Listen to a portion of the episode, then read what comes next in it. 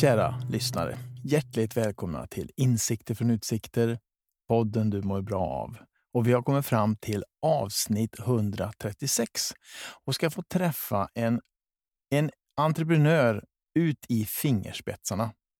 Men innan jag ger en kort presentation av avsnittets gäst så skulle jag vilja påminna om en fantastisk talkshow live på Scalateatern i Karlstad 17 oktober.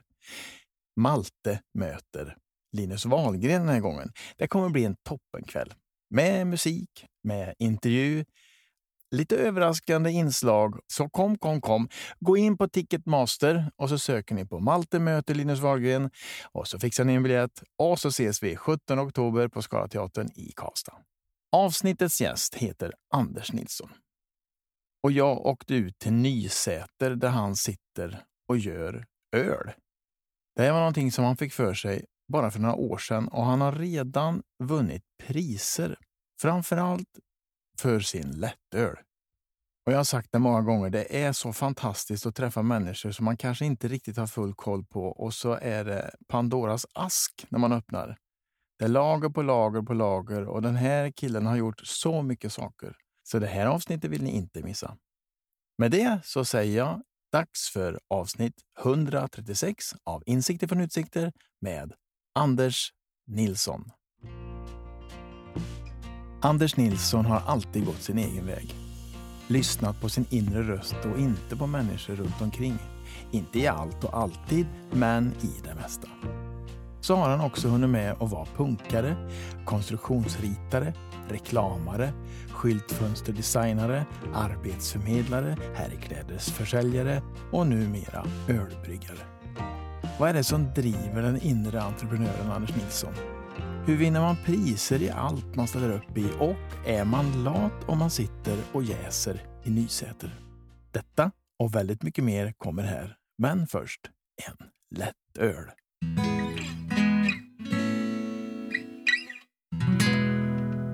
Vad säger du, ska, är det inte läge? Oh, tycker jag.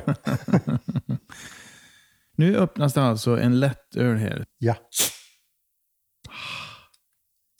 Skål. Skål. Det här är gott på riktigt. Mm. Du, du ler med hela ansiktet. Du är nöjd, du är nöjd med den här? Det är kärlek. Ja. kärlek och hårt arbete. Ja, om det smakar så här, då är ja. jag intresserad. Så kan jag säga. Kära lyssnare. Hjärtligt välkomna till ett nytt avsnitt av Insikter från utsikter. Och den här utsikten jag har idag har jag aldrig haft. Jag sitter i ett bryggeri och tittar på massa kärl. Och det kluckar lite gött i dem. Det kanske ni som lyssnar hör också. Och, och mitt emot mig så har jag han som tar hand om de här kärlen. Anders Nilsson från Vikfors bryggeri. Så kul att jag fick komma hit. Mm. Välkommen till min podd. Ja, tack och hjärtligt välkommen hit. Tack. Jag har ju fått eh, en lättöl här som smakar ljuvligt. Hur, det här ljudet som vi hör, vad, vad gör det med dig? Det kluckandet? på att säga att det räknar pengar, men det, det, var, det var en viss, viss överdrift. Nej, men det, det är ju en, en, eh, sätt att se att det faktiskt funkar, det man håller på med. Mm. Eh, produktionen är igång. Och, eh, det är ju lite grann, man håller ju faktiskt på med produkter som på ett sätt lever lite grann sitt eget liv. Och nu jobbar gästen. Mm. Min bästa kollega. Ja, det är kul att gästen är välkommen. Eller hur? Jag tänkte innan vi går lös på det här bryggeriet och vem du är och så där, mm. så ska vi göra en liten faktaruta. Mm. Fullständigt namn? Anders Per-Erik Nilsson.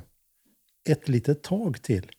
Just det, för jag vet att det har hänt någonting bara för någon vecka sedan. Ja. Ja. Mm. Ska vi ta det lite sen då? Ja. Men du kommer byta efternamn? Ja. Mm.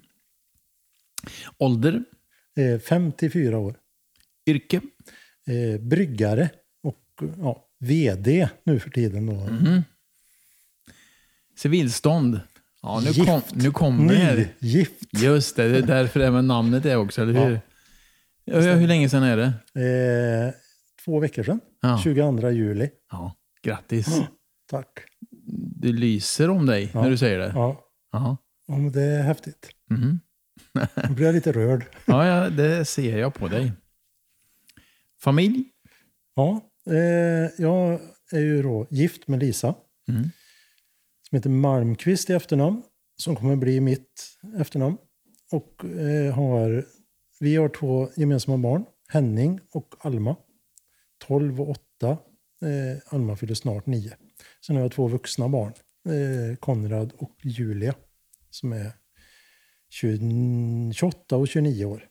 Vart finns de i De- Sverige då? De bor i Stockholm. Båda två? Mm. Och dessutom är jag morfar sen i november. Mm. Oj. Julia, Julias eh, lilla Kasper. Ja. Mm. Hur tar du det att vara morfar? Och det är lite sådär, lite svårt. Jag hoppas att jag, även om det är på långt håll, så hoppas jag att ändå att jag ska kunna vara närvarande Ja. på ett bra sätt. Att jag ska finnas till hands. Det är lite sådär. Jag tror, jag tror vi kommer att prata lite grann om det, men just det där att, att finnas där eh, känns viktigt. Mhm. Nygift morfar. Mm. Det är ju läckert. Ja. Hobby? Eh, ja, faktiskt återfunnen hobby nu då, det är att spela golf. Mm. Eh, sen så, även om jag är lite lat av naturen så, så tycker jag ju om liksom att greja och fixa. Så, med både det ena och det andra. Inte motorer, men gärna någonting som har med snickeri att göra. Så. Ja, inte motorer. Nej, Och det beror på? nej, jag är motoriskt analfabet. Äter helst? jag är ju köttälskare. Mm.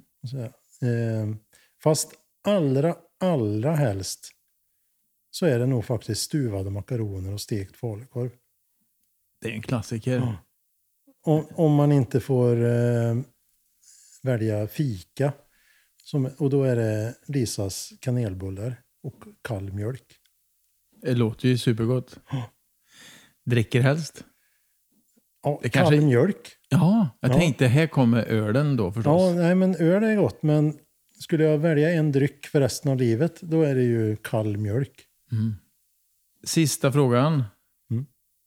En person som har inspirerat dig mycket? Eh, Lars-Evert Wikholm. Mm. Han som är en våning upp här. Ja. Vad beror det på? Han är för mig... Ja, nu blir jag nog lite rörd igen. Det är okej. Eh, han är nog den person som jag har mött i livet som har... Ja, jag brukar kalla honom för en möjliggörare. Och han har, han har bidragit till liksom stora förändringar och ja, väldigt, väldigt mycket positivt i mitt liv. Bara på några år. Mm. Kan du nämna någonting? Ja, han, han är ju definitivt anledningen, orsaken och ehm, ja, varför jag sitter här idag. Det skulle jag säga. Mm. Då tackar vi Lars-Evert. Nu är vi. Ja, Tack. tack. Jag tänkte vi tar det lite grann från början, för du, Mm. har ju, det, du har inte bryggt öl så jättelänge egentligen. Nej. Utan du gick från Arbetsförmedlingen till att brygga öl via en jultidning. Men innan det så har du sagt till mig att du hade klädaffär. Ja. Vi vi kan göra så här. Var, alltså, var kommer du ifrån från början? Jag är född i Säffle. Ja. Eh, men när jag bara var ett och ett halvt år så flyttade eh, familjen ner till eh, Småland. Det är en liten ort som heter Håmantorp strax utanför Växjö. För det var där jobben fanns. Och hur länge var ni i Småland då? Eh, tills jag hade gått ut tredje klass. Man kan inte höra någon småländska i din dialekt. Nej, men jag kan faktiskt en hel del. Så jag kan Ja, jag hör det. Men jag har nog aldrig pratat så mycket värmländska som när vi bodde i Småland, tror jag. Nej, du bräkte på lite. Ja. Då flyttade vi till Trollhättan. Jag gick på egna hemskolan i Trollhättan. En liten skola mitt i stan. 96 elever från ettan till sexan. Oj, det är inte stort nej. Nej. Eh, jättebra. Eh, otroligt mycket disciplin. Så att det jag lärde mig i fjärde klass, jag gick det bara ett år innan vi flyttade tillbaka till Säffle. Det eh, var det som vi sen gjorde i femman och sexan när jag kom till Säffle. Vilket gjorde att jag tappade farten lite grann. Vad menar du? Att du tappar fart? Jo, det här med stimulans. Eh, att få liksom, bli född med liksom, nya utmaningar och, och, och, stimulans. Så när, när det försvann, jag kände att ja, det kan jag redan. Det har jag mm. redan gjort. Det var nämligen så att eh, våran eh, klassföreståndare när jag eh, gick i Trollhättan, hon, när vi var snälla, då fick vi bild. Eh, när vi hade varit busiga, då fick vi engelska. Så liksom som ett straff? Ja, fast jag är ganska bra på engelska och jag fortfarande tycker väldigt mycket om bild. Så att, eh, mig har det liksom gett bra saker. Ja, ja, okay. Hon var väldigt tydlig. Mm. Säga. Ja. Sen blev musiken en väldigt viktig del. Mm. Så när, när jag gick i femman, sexan så eh, träffade jag en av mina bästa vänner som jag fortfarande har mycket kontakt med, även om vi inte umgås liksom, hela tiden. Så. Jonas heter han. Vi började lyssna på punk. Och på Tingvallaskolan i Säffle så hade man eh, melodifestival, fast en meme-festival varje år. Mm. Och första året så gjorde vi, vi sydde rosa byxor med blixtlås och gjorde elgitarrer i slöjden. Och så körde vi Anarchy in the UK med Sex Pistols på meme-festivalen. Och eh, en av de lite mer hårdföra lärarna gick och ryckte ur sladden. Nej, ja. det har varit för mycket det där. Då, var vi, då hade vi uppnått... då var ni verkligen anarkister. Ja. ja, ja. Eh, så Jonas äldre bror, han kallade oss för yrkesdemonstranter och ligister. Och det mm. var vi väldigt stolta över. Har det där funnits i er alltid? Det punkiga? Nej, verkligen inte. Var kom det ifrån då? Ja, jag vet inte. Det, jag, jag var, det var nog musiken tror jag. Eh, för sen hade vi en, en kompis, eller en, en kille som umgicks med oss, får jag nog säga. Som eh, kladdade hissen i vårt hus. Jag har aldrig mått så dåligt. Mm. Av, liksom, så får man ju inte göra. Nej. Nej, men där börjar någonstans musiken bli en väldigt viktig del i min identitet. Tror jag. Sen när jag kom till högstadiet, då gled det över väldigt mycket till... Eh, helt plötsligt hamnade jag liksom i The Who och mm. även svenskt 60-tal.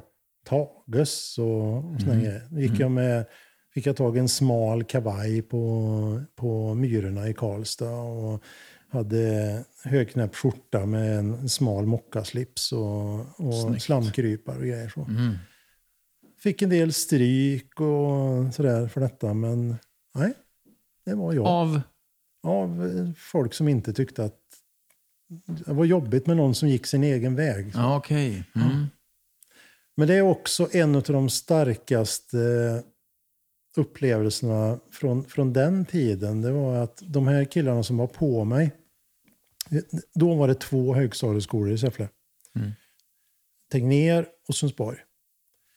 Och det var ett gäng från Sundsborg som var på mig. Jag var alltid lite sen ifrån gympan. Jag ät, åt mycket mat i matsalen så jag kom alltid lite sent därifrån. Så jag gick ofta lite själv i korridorerna.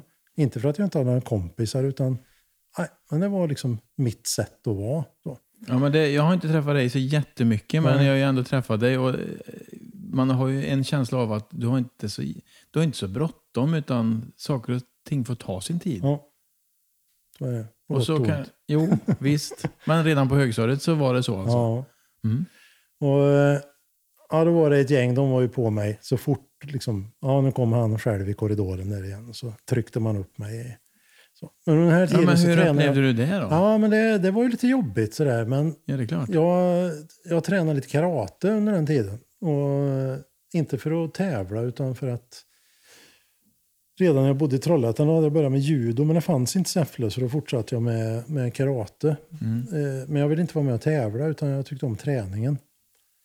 Eh, och till slut så, vad var det han sa?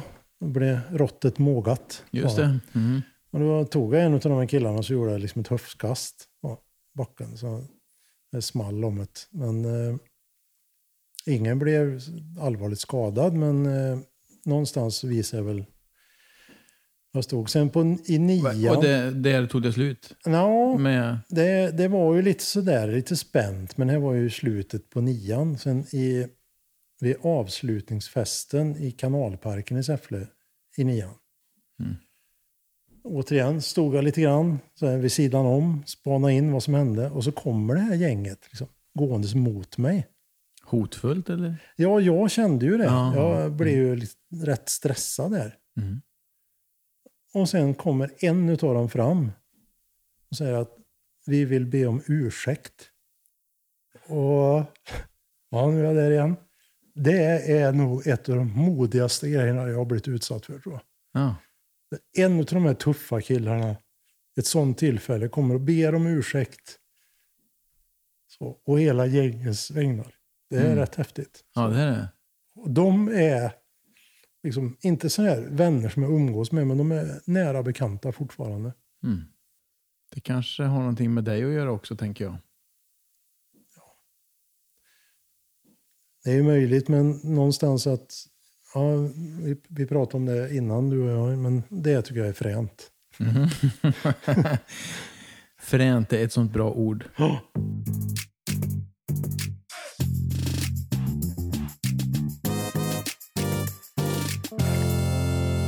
Sponsorsnack. Det finns många som drömmer om en balkong. En inglasad alltså.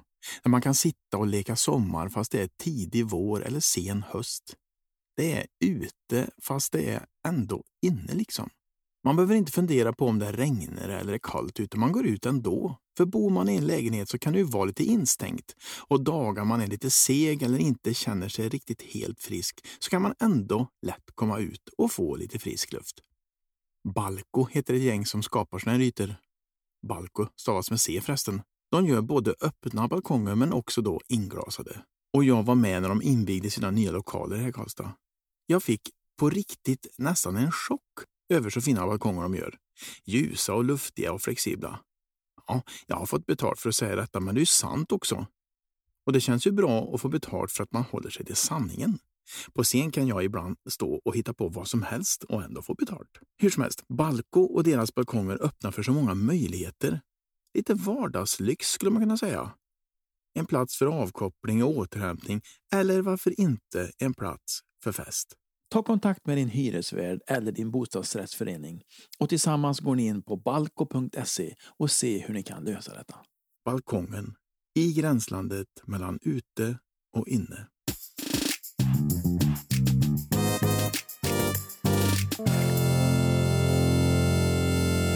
Och sen då? Sen blev det gymnasiet. Eh, på den här tiden så... Eh, det var inte det att man liksom gick in och sökte saker på nätet eller googlade upp en cool utbildning och sådär. Jag, jag visste ju redan då att jag, jag gillar text. Jag gillar att rita. Jag hade eh, för övrigt en, en eh, prao som förändrade mitt liv, liksom just vad det gäller så. Mhm. Berätta. Acke Andersson hette han. Han lever tyvärr inte längre, men han var teknisk illustratör. Hade en firma. Han jobbade väldigt mycket för Bilderuds bruk i, i Grums. Och gjorde sprängskisser på massakokare och tekniska ritningar och illustrationer, flödesritningar och sånt. Och det där tyckte jag var fränt. Min morfar han jobbade eh, som självlärd arkitekt. Och jag har alltid liksom fascinerats över det här. Eh, grafiska, tydliga liksom, processbeskrivningarna. Och jag fick eh, prao då, som det heter, hos Acke. Och jag, jag var ju liksom inställd på att här kommer man få koka kaffe och slicka kuvert och grejer. Mm. Han satt mig vid ett ritbord måndag morgon.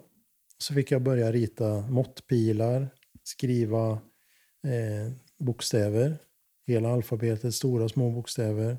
Enligt så som det skulle vara inom de här DIN-normerna. Just det. Eh, och sen fick jag beskriva varje dag. Innan jag gick hem fick jag göra en, en overhead. Där jag i bild beskrev vad jag hade gjort under dagen. Så snacka om att jag hade ett bra presentationsmaterial när jag kom tillbaka till skolan.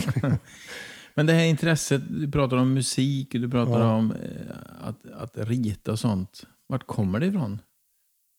Morfar var ju som sagt var, han var väldigt duktig på, han skrev fantastiskt vackert. Ja. Eh, mamma har alltid varit också duktig på att rita. Pappa kunde knappt inte göra en streckgubbe med, med passar och linjal. Liksom. Men, nej, men någonstans det här... Det Liksom, är ändå mammas kreativa sida där på något vis. Skapande. Min, min, min eh, morbror lev, livnärde sig som konstnär. Så att det finns Mm. ju någonstans där på den sidan. Man kan väl nästan säga att du också är en konstnär som sitter här. Nu brygger du eh, öl, men det är också ett sätt att vara konstnär på, tänker Ja, jag. det är ett kreativt hantverk. Det är det. Mm. Hur en sån kreativ människa hamnar på Arbetsförmedlingen är ju en gåta för mig. då. Mm. Hur gick det till? Det är egentligen inte alls konstigt kan jag säga. För att För, mig blir jag då, det kanske är mina fördomar kanske, Mm. men Arbetsförmedlingen är ju då en väldigt fyrkantig, fyrkantig arbetsplats. ja, arbetsuppgiften är fyrkantig. Ja. Men kunden är inte fyrkantig.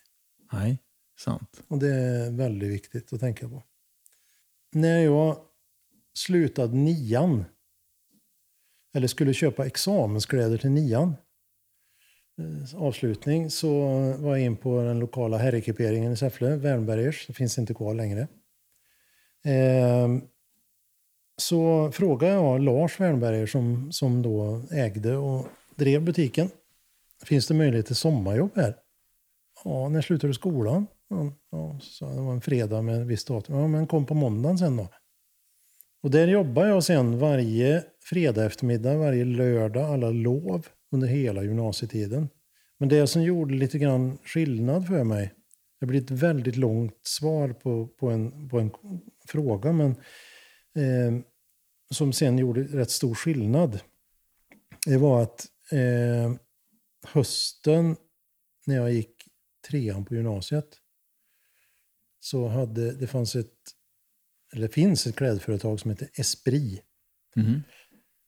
Och vi sålde deras kläder och de utlyste en skyltfönstertävling. Man skulle skylta upp ett fönster med deras produkter. Och eh, eftersom jag gillar det här liksom, grafiska och, och liksom färg och form så nej, men jag tänkte det, det ska jag vara med på. Jag är ingen tävlingsmänniska men att göra en sån sak med en tydlig liksom, uppgift, det, det var ju kul.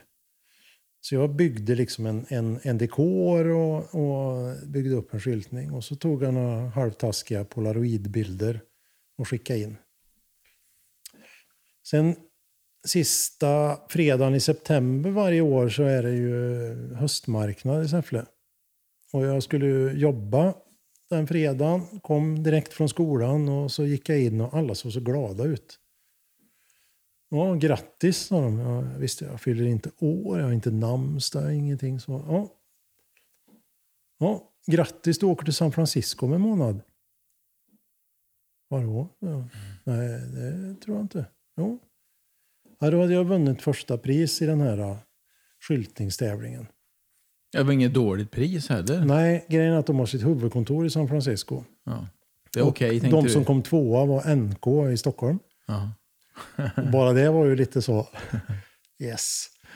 Eh, jo, så att jag var i, i, i San Francisco en vecka med allting betalt. Med besök på Esprits huvudkontor och, och så vidare. Sen, sen blev jag erbjuden. Sen fick jag praktik på våren så blev jag erbjuden jobb efter studenten. På Esprits huvudkontor i Stockholm. Mm. Och, ehm, där börjar liksom den här eh, kanske resan med att, att möta kunder på ett speciellt sätt. Mm. Eh, jag jobbar som ansvarig för lansering av Esprits herrkollektion i Sverige. Som 19-20-åring. Eh, var en ganska stor utmaning.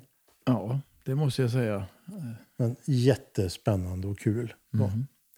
Eh, sen så... Nej, men det fanns ju annat att göra. Det här var ju 89. Då arbetsmarknaden var ju helt liksom... Man kunde hitta på vad man ville. Så, så började jag jobba på TV Stockholm. Efter en jätte, jättelång eh, rekryteringsprocess. Men tyckte att nej, det var ju skittråkigt att sälja produktionstid i, i lokal-tv. Men då blev jag tillfrågad om... Jag sa nej, jag är nog lite sugen på att flytta hemåt igen. Ja, men eh, vi har ett program i Göteborg som sägs, sänds på måndagkvällar i Kollevisionen. Och jag fick kolla på ett provprogram. Det att en, det stod en liten rundlagd herre och öppna luckor och publiken drack Löfbergs Lila. Och, eh, de ville ha någon som ansvarig för eh, försäljningen av, av eh, reklamtider. Jag blev erbjuden, och så, så sålde de ju lotter och så, så att jag skulle få 10 öre per såld lott, för de var på gång med en ny ägare. Detta. Han som var programledare blev erbjuden 50 öre per såld lott. Det, och det är Bingolotter vi pratar om? Ja, ja. Var det Loket redan då? ja. ja. Och vi tackade båda nej. Det var dumt. De sålde väl 6 miljoner lotter i veckan i början tror jag. Ja. Det hade väl varit en fin grej för Ja. dig? Men då tänkte jag det så här, att jag aldrig, ska man satsa på någonting och bli rik, då ska man inte följa, följa mig. Ja, Okej. Eh, Men jag, det, jag, jag tyckte inte att det verkade så jättekul, så att jag tackade nej Ja. och flyttade tillbaks. Ja, Och det kanske är sant. Jag tror, eh, för din del så tror jag att du följde din magkänsla Ja. och du hamnade rätt. Eh, Du kanske har blivit rik, men jag vet inte om du blir så lycklig egentligen. Nej. Jag Det känns ju bättre att sitta här i Värmlands Nyheter och höra hur det eh, klockar i dina jäskärl. Mm. Absolut. Jaha. Nu avbröt jag dig, för Ja, du, var, du var mitt i... Nej, men då flyttade jag tillbaks till Säffle. Du höll ju på att svara på en fråga här, varför du kom in på Arbetsförmedlingen. Ja. Ja, snart är vi där. Ja, så det blir ett tre timmars program. Nej, men då flyttade jag tillbaks och eh, var välkommen tillbaka till Värnbergs, min gamla arbetsplats.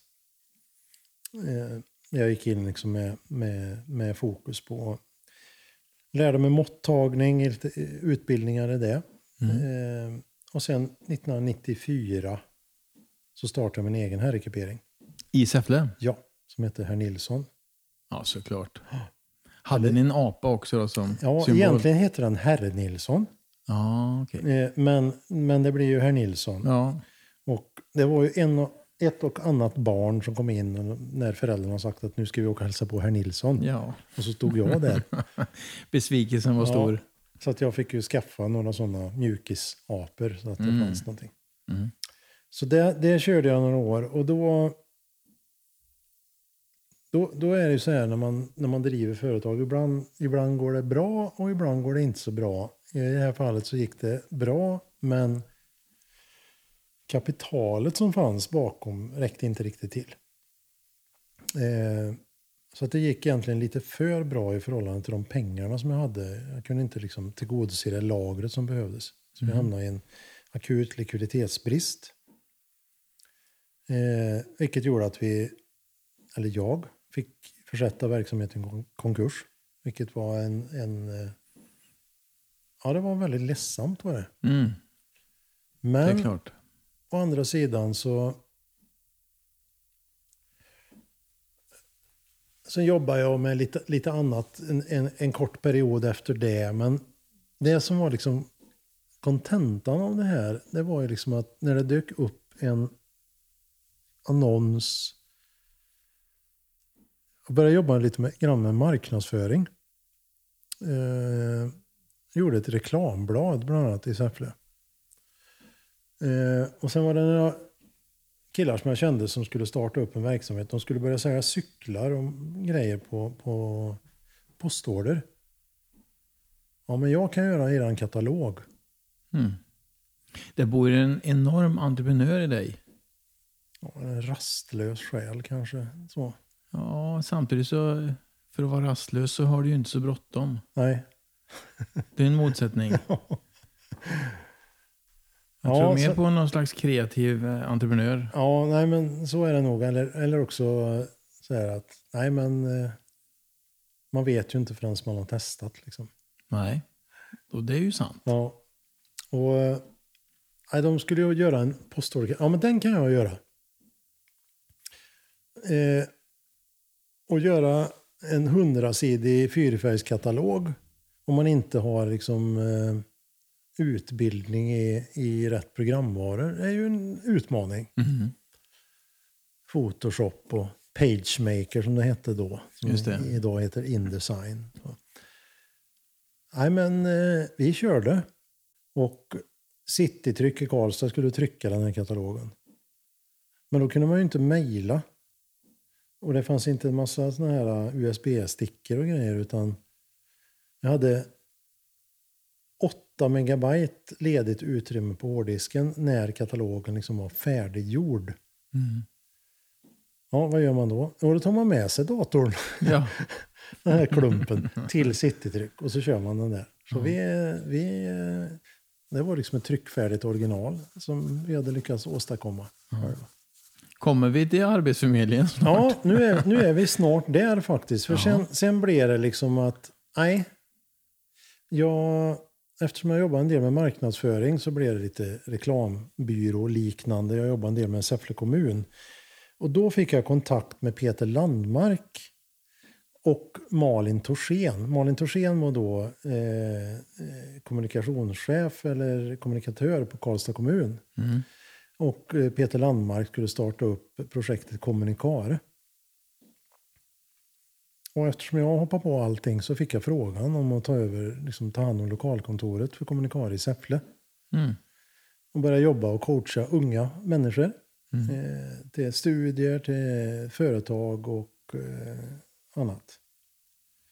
Och sen tog det projektet slut och då funderade jag på vad ska jag göra? Ja, men på Arbetsförmedlingen, där skulle jag faktiskt kunna göra lite skillnad. Mm. Då dök det upp ett vikariat där. Som jag sökte och fick på Arbetsförmedlingen i Åmål.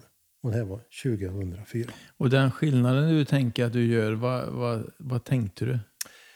Eh, då, då jag liksom kom på den här tanken att där skulle man kunna jobba. Det var, jag hade studiebesök av några stycken från Arbetsförmedlingen. Eh, när jag var på Kommunikare. Och så sa jag, ställde jag frågan till de här personerna som satt där. att Hur kommer det sig att ni är här idag? Och så var det en av dem som sa, "Ja, jag fick någon sån här jävla kallelse från Arbetsförmedlingen. Mm. Ja, sa jag. Eh, det tror jag inte. Jag fick nog en inbjudan. Och då sa han tillbaka. Vadå? Sitter vi här helt i onödan då eller? Ja, om det är så du känner så gör du nog det. Mm. Och då tänkte jag att nej, men kan man vända på det där på något sätt? Liksom, Mm. Genom att möta människor på ett annat sätt och prata med dem på ett annat sätt. Då kanske man kan göra ett skillnad. Mm. Och jag är ganska säker på att du gjorde det också. Ja, eh, jag fick en, en tuff utmaning ganska tidigt med en person som nog hade gått runt hos alla handläggare. Eh, och eh, ungefär som ett sånt examensprov. Att nu får du träffa den här personen. Och vi satt och pratade en stund och den här personen hade alla tänkbara taggar utåt och hade varit med om allt. Eh, det hade varit det ena och det andra. Det hade varit facket hade varit inblandat och det hade varit anmälan om sexuella trakasserier och jag vet inte allt vad det hade varit. Hade nog varit på 20 olika praktikplatser och allting hade skitit sig.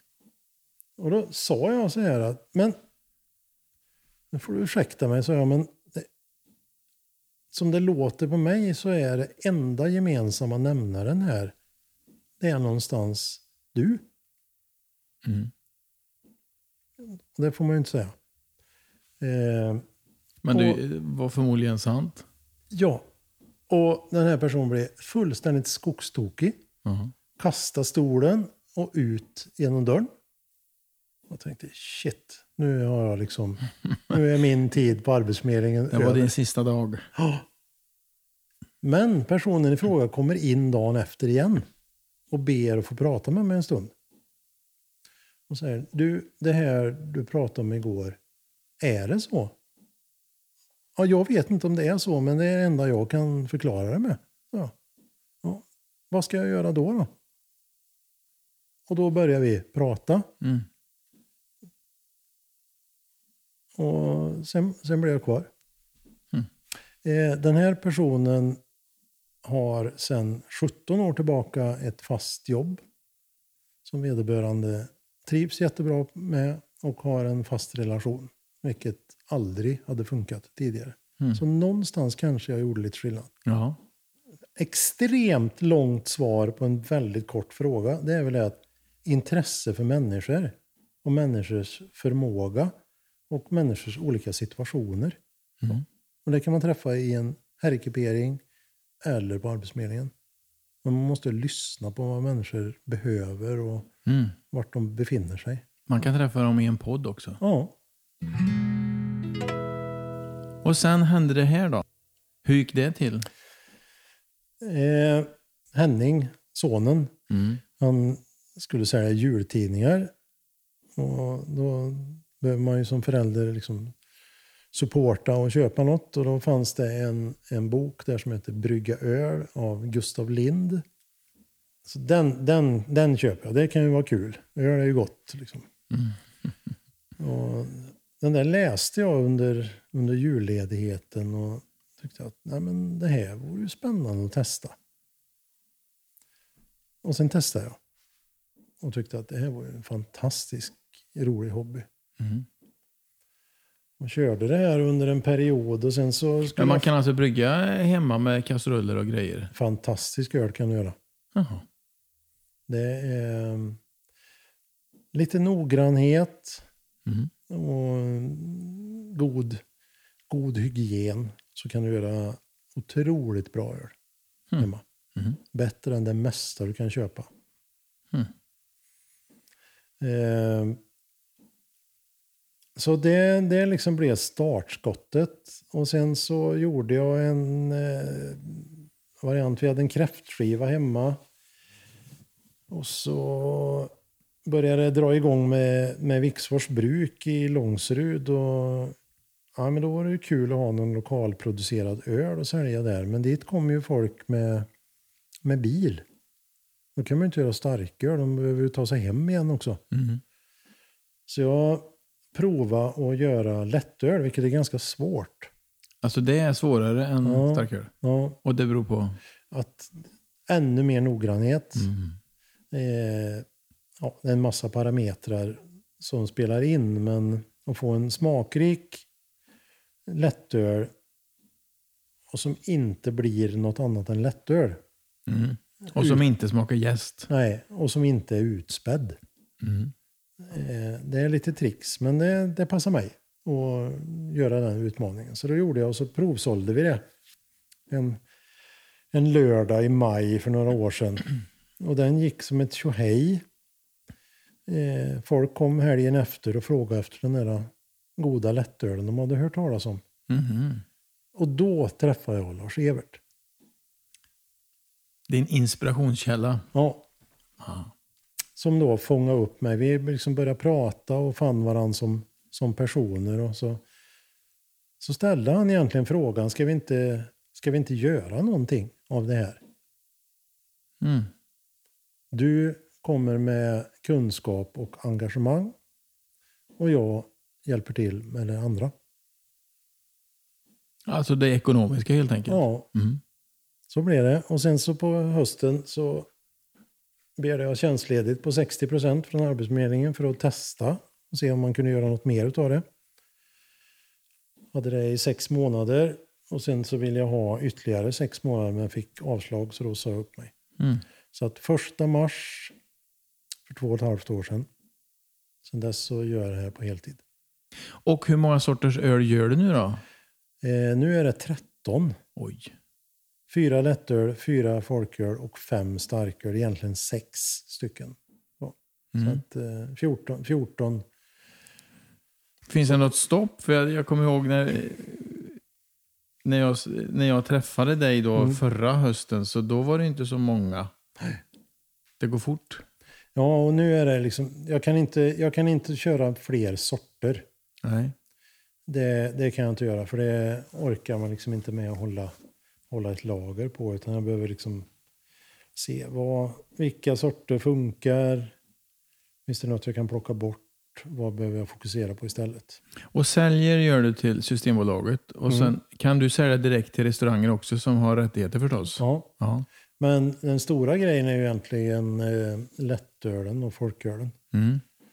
Som, eh, och också som är lite nischen för bryggeriet. Så, ha ett sortiment på lättöl, Mm. vilket är väldigt få bryggerier som har. Särskilt eh, inom hantverksöl. Mm. Man tänker sig att man är ute och käkar ett gäng, någon väljer av olika anledningar att välja ett lågalkoholalternativ. Om det är för att man kör eller av andra orsaker. Så ska man kunna välja på någonting annat än en industriellt tillverkad ljuslager. Mm. Det kanske är de andra kanske dricker fyra, fem olika sorters vin till middagen. Mm. Så ska jag sitta där med min, mitt kolsyrevatten eller min ljusa la, industrilager. Liksom. Då vill jag kunna erbjuda ett sortiment. Som, Mm. Men vart, vart köper man lättölen då? det kan man göra i, i närliggande ICA-butiker. Finns det i Kil? Nej, det är det inte. Kan man komma hit och köpa lättöl? Lättöl och folköl kan man köpa direkt här. Ja. När det finns kvar i hyllan. Det tar slut väldigt fort. Men det är väl ett angenämt problem? Ja, det är det. I grunden är det jättepositivt. Men det, Ja, men vad tänker du då? Ska, det, ska du anställa människor och skaffa fler jäskärl och öka volymen eller vad tänker du? På, på sikt så behöver jag liksom komma upp i produktion. För att det är som nu, jag har en, en ny kund för den här säsongen i Skokloster, nästan i Sigtuna. Mm. Eh, som eh, säljer hela vårt lättölssortiment. Eh, och det är ju lite intressant, nära Stockholm och så som, Mm. som kör det.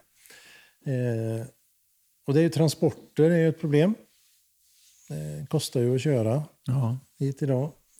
Men eh, jag behöver också komma upp i, i lite mer volym för att kunna möta den efterfrågan som finns. Så att, eh, sen det här med att ta steget till att bli från en till två. Det är ju sällan ett företag dubblerar sin personalstyrka över en natt. Nej, den är ju den största förändringen. Ja. Mm. Så jag, ska, jag får faktiskt en praktikant nu här i, i slutet på augusti som går bryggeriteknikerutbildningen i Ludvika. Jättefin yrkeshögskoleutbildning just för att jobba på bryggerier. Hon, hon har sökt sig hit för att hon vill jobba på ett litet, litet bryggeri. Ska vi ska släppa taget om det här Ja, liksom, kontrollbehovet som jag har? Det är Ja. liksom min, min ambition. Jätteläskigt men jättekul. Mm. Som den punkare du är. Ja, men just det här att eftersom jag gör allt ifrån recept och designar etiketter och brygger och flaskar och sätter på etiketter och stoppar i lådor och kör ut till kund. Mm. Och sen släppa in någon annan i den processen. Det känns superläskigt. För jag, jag, och det är jag ingen rolig att göra med. För att jag har en väldigt tydlig bild av hur jag vill att det ska vara. Ja. Och den bilden får du ha tycker jag eftersom det är du som har skapat det här. Mm. Ja, det Men- blir spännande att se då. Om Men du... det kan ju vara så att någon annan har en, en, en minst lika bra eller ännu bättre. Ja. Och det måste jag ju tillåta den personen att få visa. Mhm. Så det, det ska bli min, det är min höstkurs. Mm.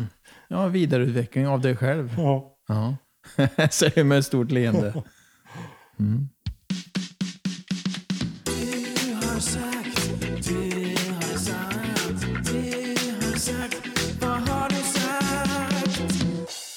Vad var det du sa? Jag har ju i min podd ett litet segment som heter Du har sagt. Mm. Sen har det varit svårt att hitta citat. Mm.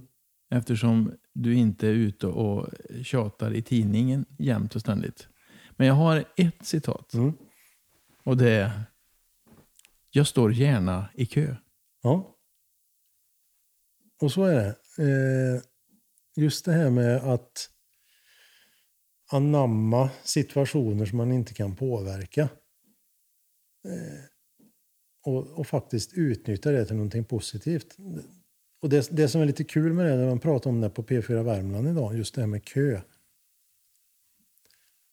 Och jag, jag förstår inte själva grejen med varför ska man bli stressad över en situation som man ändå inte kan påverka. Nej, det är ju jättelogiskt Ja. att tänka så. Men ofta, och där, kan jag, eh, där är jag, känslan är ju inte den. Utan jag blir stressad. Ja. För att jag har tänkt mig att hinna med det och det och det och det. Och det. Här står jag i en kö. Mm. Men då tänker jag, är det livsviktigt? Ja, då får man väl kanske påkalla uppmärksamhet att jag dör om inte jag får köpa den med tuggummi före, före er. Så. Mhm. Eller också så tänker man att nej, men det här är ju ett jättebra tillfälle för en mikropaus. Mhm. Kolla på vad folk har i... Det är otroligt moget att tänka så, tänker jag. jag måste, det där får du lära mig, Anders. Mm. För jag, jag kan bli jättestressad. Ja, nej, men... Ja, vad gör du då? Du tar en mikropaus? För... Ja, se mig. Jag, jag älskar att betrakta människor. Mm. Det är ett alldeles fantastiskt tillfälle. Det kan man göra när man står i kö. Ja, ungefär som att sitta på centralstationen i Stockholm och kolla på liksom, vart är den på väg och Mm. vem ska den träffa? Men då måste man ha ett inre lugn också, känner jag. Ja. Annars så ska man ju iväg och hinna med och sådär. Ja. Har du några bra tips till, till, till oss stressade människor? Nej, men jag, jag, det, det kan nog hän- hänga ihop med att jag, som jag sa tidigare, jag, jag har ju inte riktigt den där tävlingsmentaliteten. Så, vilket Mm. jag kanske ibland egentligen skulle behöva ha. eh, Sådär. Men behöver du den? Du vinner ju skyltfönster och får åka till San Francisco. Du vinner både guld och första plats i öl, fast du inte är tävlingsinriktad. Det verkar inte som du behöver någon tävlingsinstinkt. Nej, men, nej, men så kan det vara. Men just det där att ibland så behöver man kanske det här. Jag var lite lat i skolan. Jag hade kunnat fått mycket högre betyg om jag hade lagt ner mig lite grann. Men, men det räckte. Mm. ja, vad skulle du gjort med de betygen? Ja. Då kanske jag hade gjort något annat. Men, Ja. Ehm, nej, men eh, om man, om man just, just det där att liksom försöka sätta det i någon form av varför det är så. Nej, men, ja, så är det. Ja, Mm. Köer tycker jag är, liksom, det är rätt trevligt. Då kan man iaktta människor. Har du några mer tips till oss stressade då? Nej, men det, är ju just det där att om man märker att shit, det här är liksom på väg att barka någonstans. Mm. väldigt många fortsätter ju i samma riktning för att försöka lösa det. Men då är ju ett alldeles utmärkt tillfälle att stanna. Mm. Ta ett steg tillbaka och betrakta och se vad är det som inte funkar och vad behöver funka. Du menar att man betraktar sig själv och sitt eget beteende? Ja, och omgivningen också. Ja. Men sig själv i en situation. Mm. Väldigt många har ju en tendens bara liksom, då ökar man farten ännu mer. Och så blir det så. Mm. Då smäller man i så det bara sjunger om det. Mm. Det där tipset fick jag någon gång när jag satt och pratade med en terapeut om saker som jag irriterade mig på. Mm. Så sa den terapeuten att nästa gång du sitter och irriterar dig på det där som du blir irriterad på. Vänd då och så liksom iaktta dig själv. Mm. Vad är det som händer? Vart känns det? Är det i magen, eller i bröstet eller är det i huvudet? Eh, var, och ställa sig frågan varför tror du att det är i, varför blir du stressad av Mm. det? Eller irriterad? Jag har provat det några gånger och det är klart att det funkar ju faktiskt. Ja, jag ska bli bättre på det. Jag Mm. lovar Anders. Ja. Nej, men det, det, ja, vi pratade tidigare om, om det här med... Jag körde utbildning för kollegor. Jag hade ett tillfälle just det här med människor som reflekterar och, och så. Hade en utvärdering efter en tredagarsutbildning i samtalsmetodik och bemötande. Så var det en, en, en deltagare ifrån, ifrån Kiruna. Han heter Lars. Han hade inte sagt så mycket under de här dagarna, men han var väldigt, liksom, väldigt delaktig och mycket kloka inspel. Och så. Och så sa, skulle vi köra en sån här laget runt innan de skulle iväg och, eh, till sina tåg och flyg och annat. Så, ja, Lars, vad säger du nu då? Jo, sa jag. Jag är ju inte en person som liksom säger så mycket om vad jag tycker och tänker. Men jag får nog lov att säga att det var inte så jävla dåligt. och det är nog det bästa feedback jag har fått någon gång. Mina damer och herrar, det har äntligen blivit dags, inte bara för mitt och Maltes favoritmoment här i programmet i podcasten, utan jag gissar för er allas. Det har blivit dags för Tombolan! Ja, nu du Anders så har du ju en tombola framför dig. Ja, Och du, jag vet att du har lyssnat på min podd så du har en liten aning ändå vad som komma skall här. mm. Alltså lite existentiella frågor. Så att eh, du får veva lite och så tar du ett gäng. Det är svårt. här. Du har gjort så fint med tända ljus och lättöl. Och, ja det, vi har inte, vi har, ve, veva kan jag ändå. ja, det går bra. Ja. Jag tar, tar den där får vi se. Ska jag läsa? Mm. Vad har du komplex för? Det var en tuff första fråga. Ja. Ehm, vad har jag kom- Ja, kanske att inte riktigt räcka till. Och i vilka sammanhang känner du så? Nej, men det, det är det här med att och liksom... Det kanske inte handlar om komplex, det är mer dåligt självförtroende kanske. Komplex. Ja, men vi fullföljer den idén du hade. Ja, att jag... Jag vill liksom vara till lags. Men känner kanske inte riktigt att jag, att jag räcker till och vara liksom den här som fixar allt hemma och, och hjälper till. Och, ja, nej, men kanske lite grann en känsla av inte... Av, av, komplexet kanske är att vara en känsla av otillräcklighet ibland. Mm. Ja. Att vara alla till lags. Mm. Så, eh, kan den känslan vara stark? Ja. För, Ja. det, jag, för jag tänker på det vi pratade om i början med punkare. Ja. Det är ganska långt ifrån punkare Ja. där. Det är ganska länge sedan jag var Ja. punkare också. det är faktiskt sant. nej, nej, men just det här att jag har väldigt svårt för orättvisor. Jag kan gå in i en, i en, i en... Jag kan vara ganska tuff när det handlar om orättvisor mot andra. Mm. Men när, när jag själv är inblandad så tycker jag det är lite jobbigare. Mm. Var, Hur skulle du vilja utvecklas i det då? Jag vet egentligen inte om jag vill utvecklas i det. Jag tycker Mm. det är att, att känna mer kamplust för andras... Eh, liksom, när andra blir utsatta för orättvisor och så, än för mig själv. Det är i grunden en ganska positiv känsla. Ja, att, Vi tar en till istället. Vad är framgång för dig? Mm.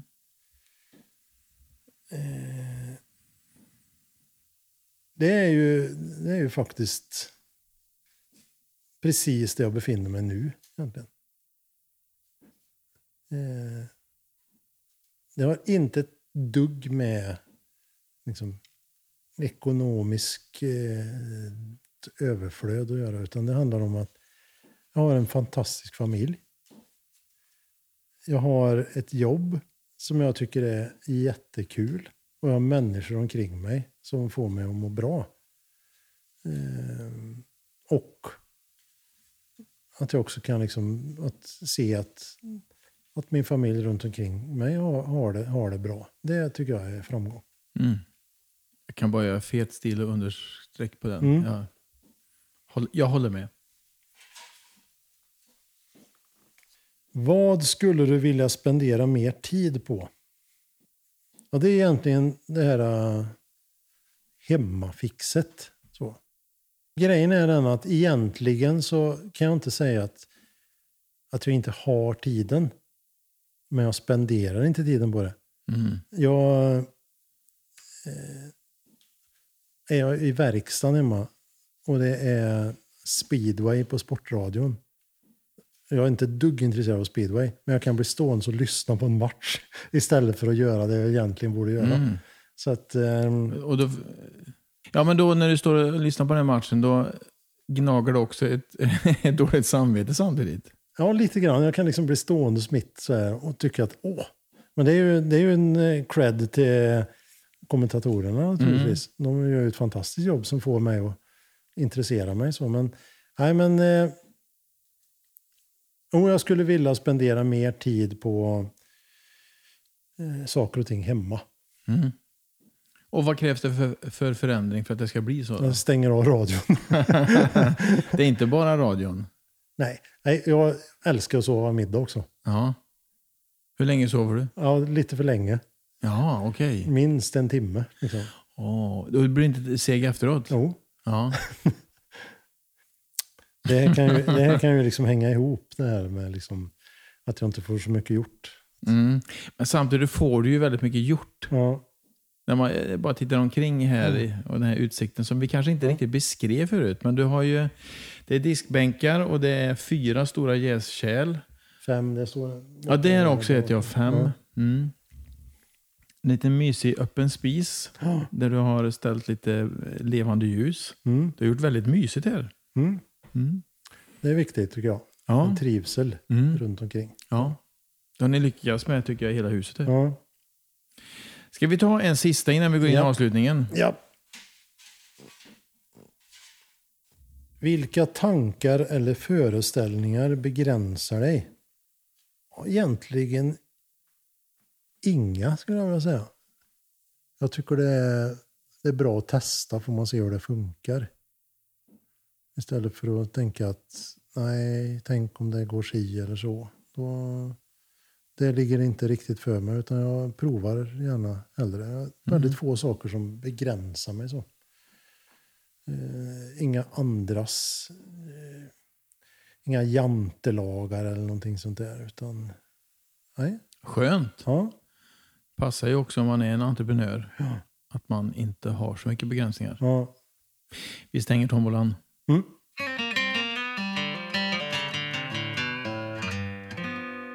Avslutningsvis. Du har hållit på nu i två och ett halvt år. Mm. På heltid. Du får hit en praktikant snart, eventuellt i varje fall. Mm. Men om man tittar längre fram i framtiden, vad, vad drömmer du om? Jag drömmer om att det här ska liksom fortsätta att vara där det är.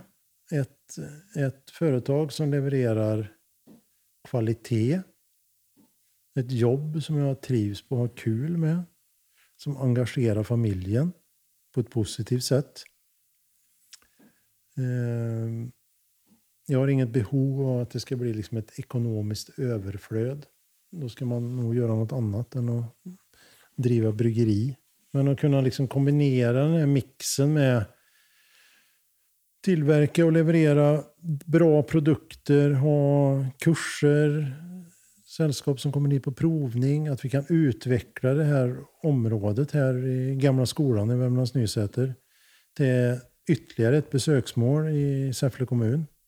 Och med att bidra till Säffles fortsatta utveckling som eh, har jättestora potentialer. Men vi behöver liksom samordna de här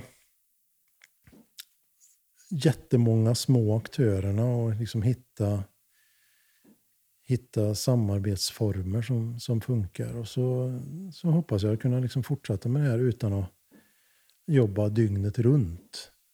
Så, men ändå kunna göra bra grejer. Mm. Är det dygnet runt nu? Ja, det, det skulle kanske kunna och behöva Mm. vara det. Men jag försöker att liksom och, och hålla det på en rimlig nivå i alla fall. Mm. Då tackar jag för pratstunden. För ett väldigt gott lättöl. Och så önskar jag lycka till Tack. på din färd mot drömmen. Tack. Tack för att du kom hit.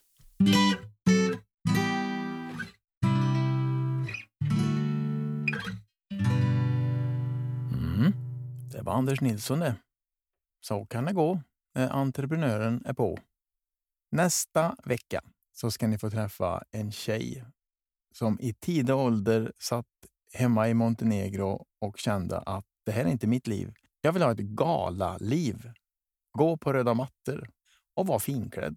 Via många olika vägar hamnade hon i Sverige. Och om hon nu har lyckats med sin dröm, ja, det får ni höra om ni lyssnar på nästa veckas avsnitt. Glöm nu inte att gå in på ticketmaster.se och sök på Malte möter Linus Wahlgren och köp dig en biljett så att vi kan uppleva den här kvällen tillsammans. 17 oktober, Karlstad, Scalateatern. Med det så säger jag, vi hörs!